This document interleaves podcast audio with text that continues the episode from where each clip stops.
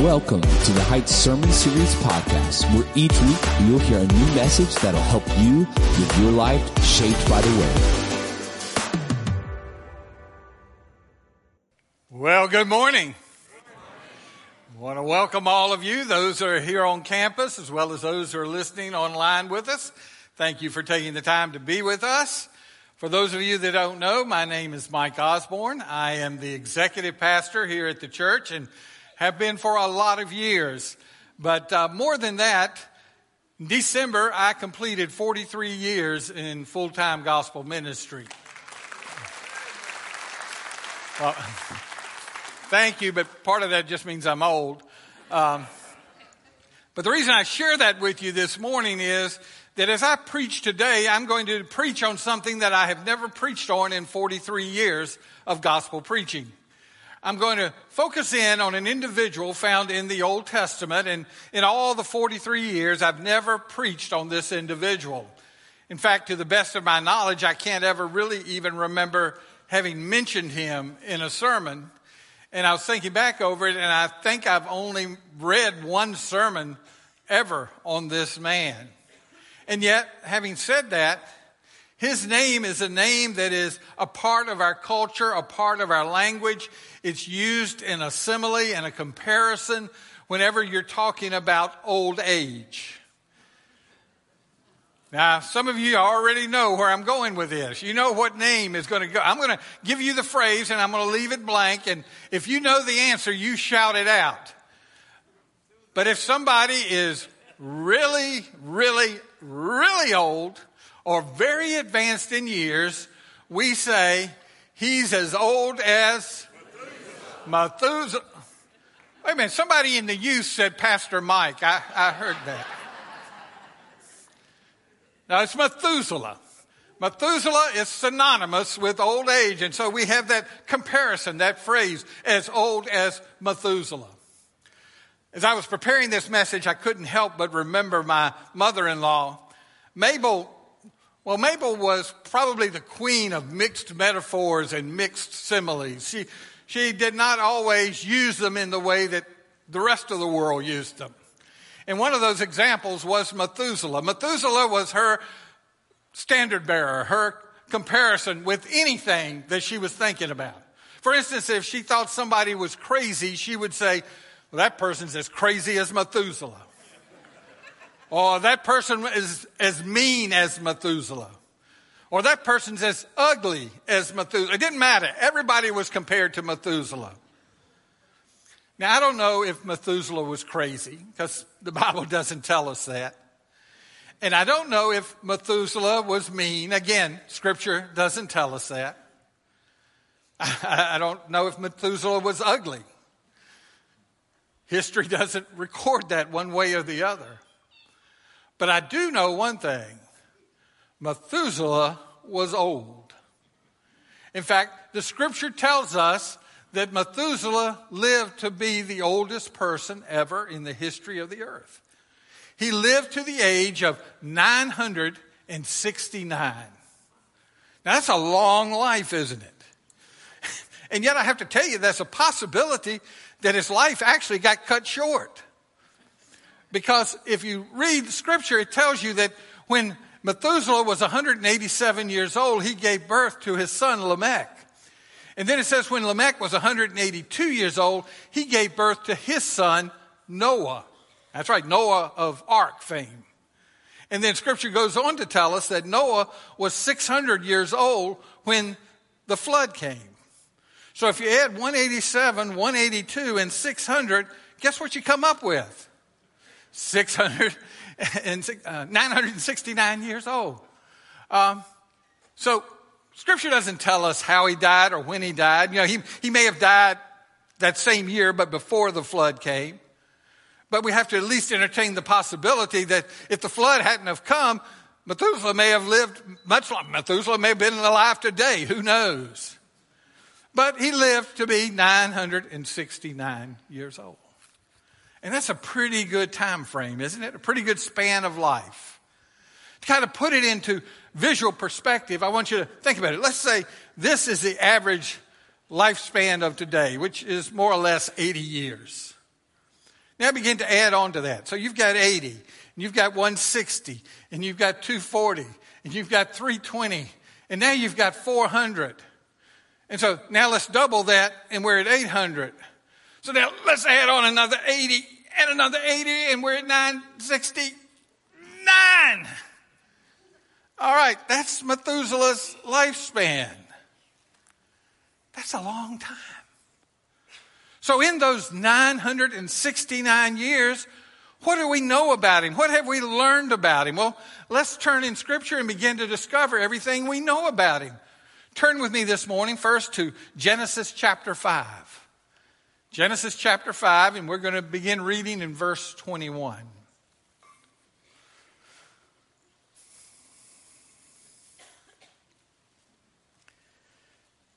And so it says, when Enoch had lived 65 years, he fathered Methuselah. And Enoch walked with God after he fathered Methuselah 300 years and had other sons and daughters. And thus all the days of Enoch were 365 years. Enoch walked with God, and he was not, for God took him. And when Methuselah had lived 187 years, he fathered Lamech. And Methuselah lived after he fathered Lamech 782 years and had other sons and daughters. Thus, all the days of Methuselah were 969 years, and he died. All right, now let's see what else we can find as we turn to. Well, actually, there, there's nowhere else to turn. There are two other verses that mention Methuselah, but that's all they do. They, it's his name and a long list of other names. It doesn't tell us anything additional about him. So everything we know about Methuselah in his 969 years is in that passage I just read. And so basically, what we know is this. He was born, he had children, and he died. He was born, he had children and he died. That's it. Now, we do know he lived to a ripe old age of 969. And I don't want to diminish or downplay his age, the length of his life, because, you know, extending the length of our lives are important to most people.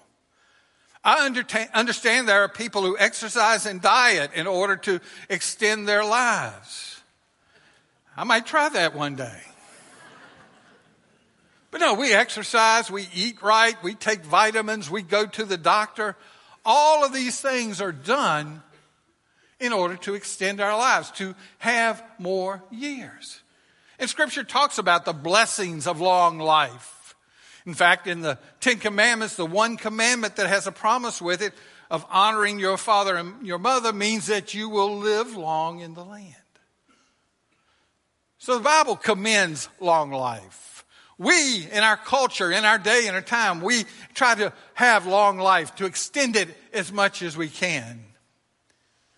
But in the midst of all of that, isn't there something in each and every one of us that makes us think there's got to be more to it than just years. There's got to be more to it than just getting older.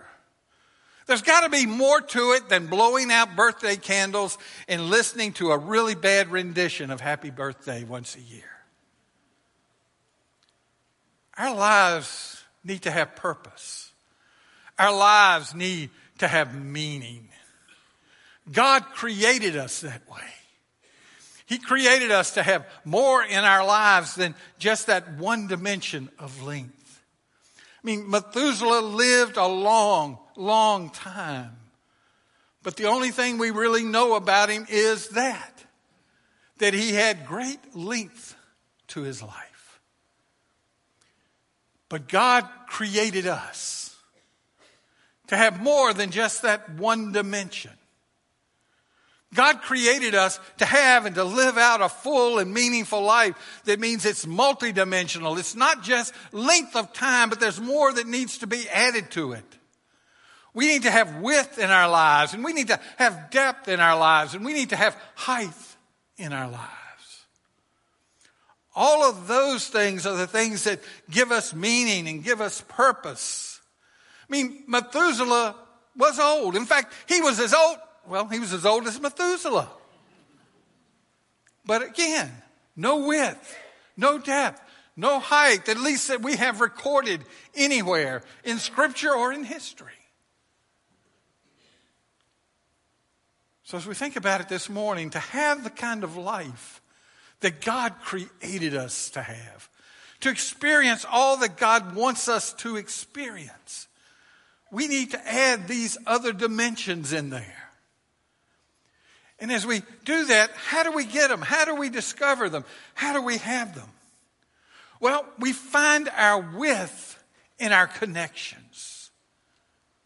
Our mission statement here at the Heights Baptist is building relationships that connect all people to God sized life in love. Building relationships that connect people. See, it's in our connections, it's in our investments, it's in our moving beyond ourselves and having a life in the midst of the lives of others that we experience the fullness and the abundance of life as God created us to do.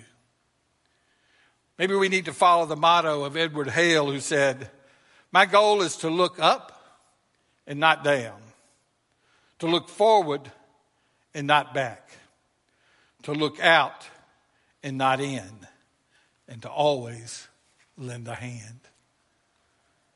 To look up and not down. In Latin, the word we translate man or human is anthropos. It's a word we get anthropology from, the study of man. But if you break down that word into its segments, what it actually means is up looking one. You and I are created by God to be up looking ones. That's what distinguishes us from the other creatures. They're down on all fours, down on the ground, looking at the ground. We're intended to be upright because you and I were created in the likeness and the image of God. And we're created with a need in our hearts and in our soul and in our being to look up at God, to look up at Him, to seek His face, to know Him in a real and a personal way. We need to be uplooking which comes from that connection, that connection with our Creator, that connection with our God, that connection with our Father. Gives us the ability to see Him, to believe in Him, and to trust Him. So, to our length of days, we need to add width from our connections. And we need to add depth from our commitment. See, our lives are supposed to have some depth to them. Somebody said the difference between a river and a swamp or a marsh is this depth. Said a river runs in its channel and it gets deep. A marsh or a swamp spreads out and stays shallow. See, there are far too many of us who live our lives like a marsh we're miles and miles wide, but we're only one inch deep. And that's not what God intended for His creation. That's not what God intended for His children. Jesus said, Whosoever shall save his life will lose it. But whoever will lose his life for my sake will find it. He says, I created you to be individuals who were willing to give your all for the glory of God. And that's what He intends for us. That's the depth of our relationship. That's the depth of our lives. It's in that commitment to Him and to His purpose and to His plan that we find true meaning. We find true purpose. We find true abundance. We are to invest. Invest in others. Invest in the kingdom of God. And deepen our lives. And then we also need height. Height. And that height comes from our calling. So width comes from our connection, death comes from, depth comes from our commitment, and height comes from our calling.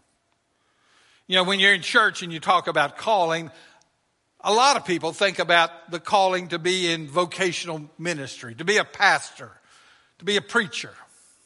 And I believe in that. I believe that 43, over 43 years ago, God issued a call on my life to be in ministry. And I've been trying to fulfill that call for all of these years. But there is more to it than that. That is not the primary thing. That is not the primary call that God issued on my life. See, the primary call came before that. Before we are called to something, we are called to someone. Before we are called to do, we are called to be. The primary calling in our lives is to enter into a relationship with God through faith in His Son, Jesus Christ. And that is a call God issues to all of His creation, all of the people on this planet. He said, I would that you would be saved. He reaches out to us with that call, that primary call. See, God calls us to someone Himself before He calls us to something to be a pastor, to be a homemaker, to be a teacher. He calls us to someone before he calls us to something. He calls us to someone before he calls us to some place.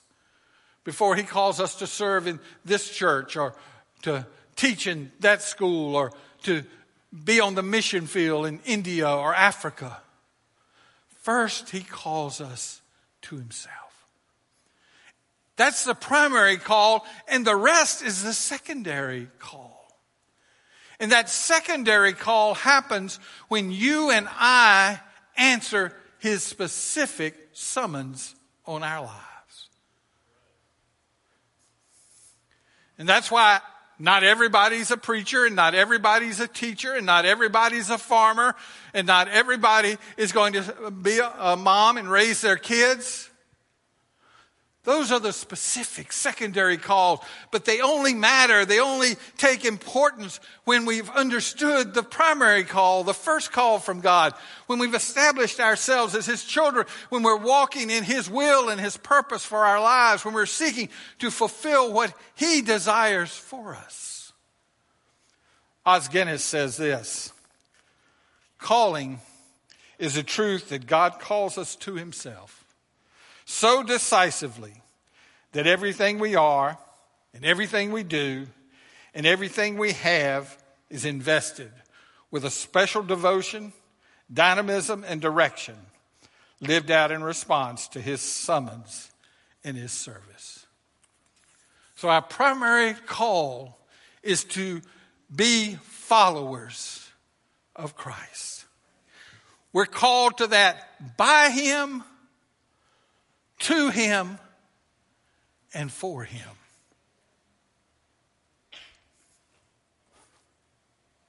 When Jesus called to his disciples, he called them to follow him. But he called them then to more than that. He called them to a, a new peace, a new fellowship. He called them to a new sacrifice, a new service, a new suffering. But more than anything else, he called each and every one of them and each and every one of us who are his children to discipleship. That in everything, everything we think, everything we do, everything we say is devoted to him and to his purpose, which is that we might lead others to Jesus and build them up to be disciples. That's our call. And that's part of what gives us our dimension. That's part of what gives us our height in our world. Scripture says that Methuselah was born, he had children, and he died. In other words, he made it from point A to point B. Point A, he was born. Point B, he died. And yet, as we look in Scripture, for those 969 years, there seems to be nothing that was notable, nothing of any significance, at least nothing notable enough that God chose to put it into His Word. God says, Here's what I want you to realize. He, he was born, he had children, and he died. Again, the, the tragedy of that is it didn't stop just with Methuselah. We still see it quite a bit today, don't we? If you don't think so, turn to the obituaries sometime. Now, some of you are old enough that you read the obituaries regularly. Some of you don't even know what an obituary is. That's, that's a record after somebody dies. But you look, most obituaries, the bottom line says this He was born this date. Here's his children. He died this day. Far too many of us live our lives much like that. But that's not what God intended. God intended for us to have purpose, to have meaning that comes about from not living just for length, but living for full dimension. So I said Methuselah made it from point A to point B. We have friends who are drag racers, which they, they get in a very fast car and drive down a straight little track as fast as they can, as hard as they can. But they will tell you that depending on the road and depending on the weather conditions and, and several other factors, they tune their car differently. Sometimes they tune their car with the hottest tune up they can give it, and they're going to go down there just as fast as they can and hard as they can, and they're going to try to throw caution to the wind. But sometimes the conditions are such that they're going to scale it back. And they say, the only thing I want to do is get from A to B. I want to go from the starting line to the finish line without wrecking and without killing myself. Methuselah went from the starting line to the finish line without wrecking. But he did nothing else. What does God intend for us? What does God desire for us?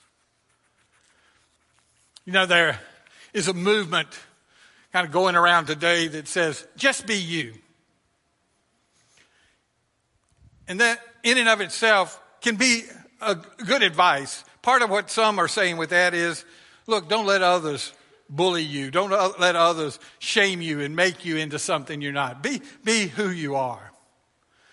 And I want to say to you, that is so close to what Scripture says, but so far away. Because what Scripture tells us is we are just to be who we are as a new creation in Christ Jesus. And that's the key. Key word in that is new. We're not supposed to live our lives being who we think we ought to be, who we kind of feel like we ought to be, or who others. We're to be who God has called us and created us to be. We're to live in the newness of life. We're to live in the newness of our fellowship with Him. We're to live in the newness of the birth we have as a child of God. That's what He calls us to do. Yes, just be you but be the new you. Be the one who has experienced that primary call of God in his or her life so that you're now walking in fellowship with him. You're walking in union with him. You think about it. Methuselah had this much life. We've got this much as far as we can tell, from what we have, he did very little with this much life other than have children, other than be born and die. Nothing notable, nothing significant that God chose to record in His Word. even though he had this much life. What are we going to do with our this much? See, that's the key. In Methuselah's life, we see great length, but no width, no depth, no height. That's what makes our lives significant. That's what makes our lives lives of purpose. Jesus lived an extremely significant life, but he didn't live a long one. But he lived one in which he lived out those dimensions. He lived out the width and the depth and the height. And out of that, he fulfilled the purpose and the reason God sent him here. For God so loved the world that he gave his only begotten son that whosoever believeth in him should not perish but have everlasting life. God sent his son down to earth to die to pay the price for our sins. And the significance of Jesus' life is that he did that. He fulfilled that. He accomplished that and he offers it to us as a gift. What are you going to do with your this much life? Or maybe yours is this much life or this much life.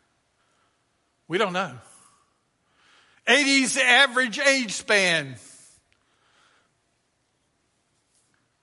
But most of us in this room, the ones of us under 80, don't know whether we're going to make it there. We don't know how long our span is. We know it's not this. But what are we going to do with what we have? How are we going to live our lives in a multidimensional way that makes a pur- uh, serves a purpose and is significant when we're gone?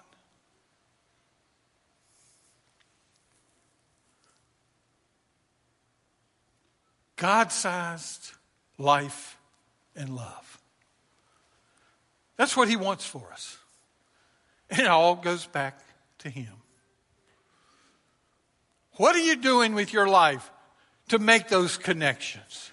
What are you doing with your life to live out that commitment? What are you doing in your life to fulfill that calling?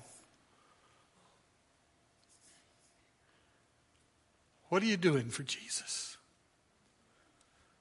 That'll make your life mean something. Let's bow in prayer. Heavenly Father, we come before you, Lord, and we acknowledge that far too often, Lord, we just run from point A to point B. We just run through our lives, Lord, without taking the time, Lord, to, to seek you, to seek your fellowship, to seek your desire and your will for our lives. Father, I, I, know without any doubt there are those in here this morning, those listening online who have never experienced that primary call. They've never accepted that gift of salvation that you have for them. They've never started that walk with you, Lord, and they're trying to live their lives in all kinds of ways, but they're missing out on the keystone. They're missing out on the most important part a relationship with you. Father, would today be the day that they respond to that call. Would today be the day that they respond to your gift of salvation? And Father, there are others of us here who are living lives that, Lord, just are narrow and shallow and far lower than you intended for them to be.